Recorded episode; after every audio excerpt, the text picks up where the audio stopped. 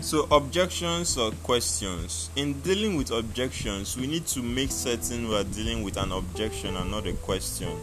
That's the way you tell the difference is simple. A question is an inquiry seeking information. How much does it cost? How long does will it take me to get it?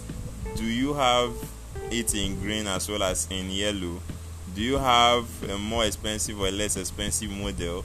Do you have a bigger one or a smaller one? Those are questions which you answer. Generally speaking, questions are a sign of interest and are asked in the body of the presentation.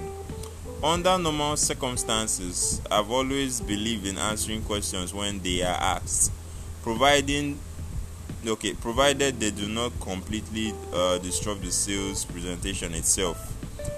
Example: If in the first part of the presentation the prospect asks, "What does it cost?" You might or might not want to answer it at that point, depending upon whether your product is completely competitively priced or whether you are the top of the line. Experience, common sense, and judgment should dictate your approach if you have a definite price advantage. If your product has definite quality and feature benefits but it's not competitively priced.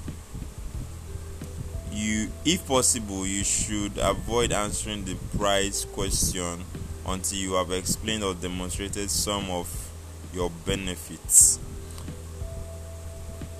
Yeah a direct answer to the prospect when he asks the price could be this smile pleasantly and say, I'm coming to that in just a moment, or I'm pleased you are interested in the price. In a few minutes, when I cover it, you'll be glad you ask. Hmm.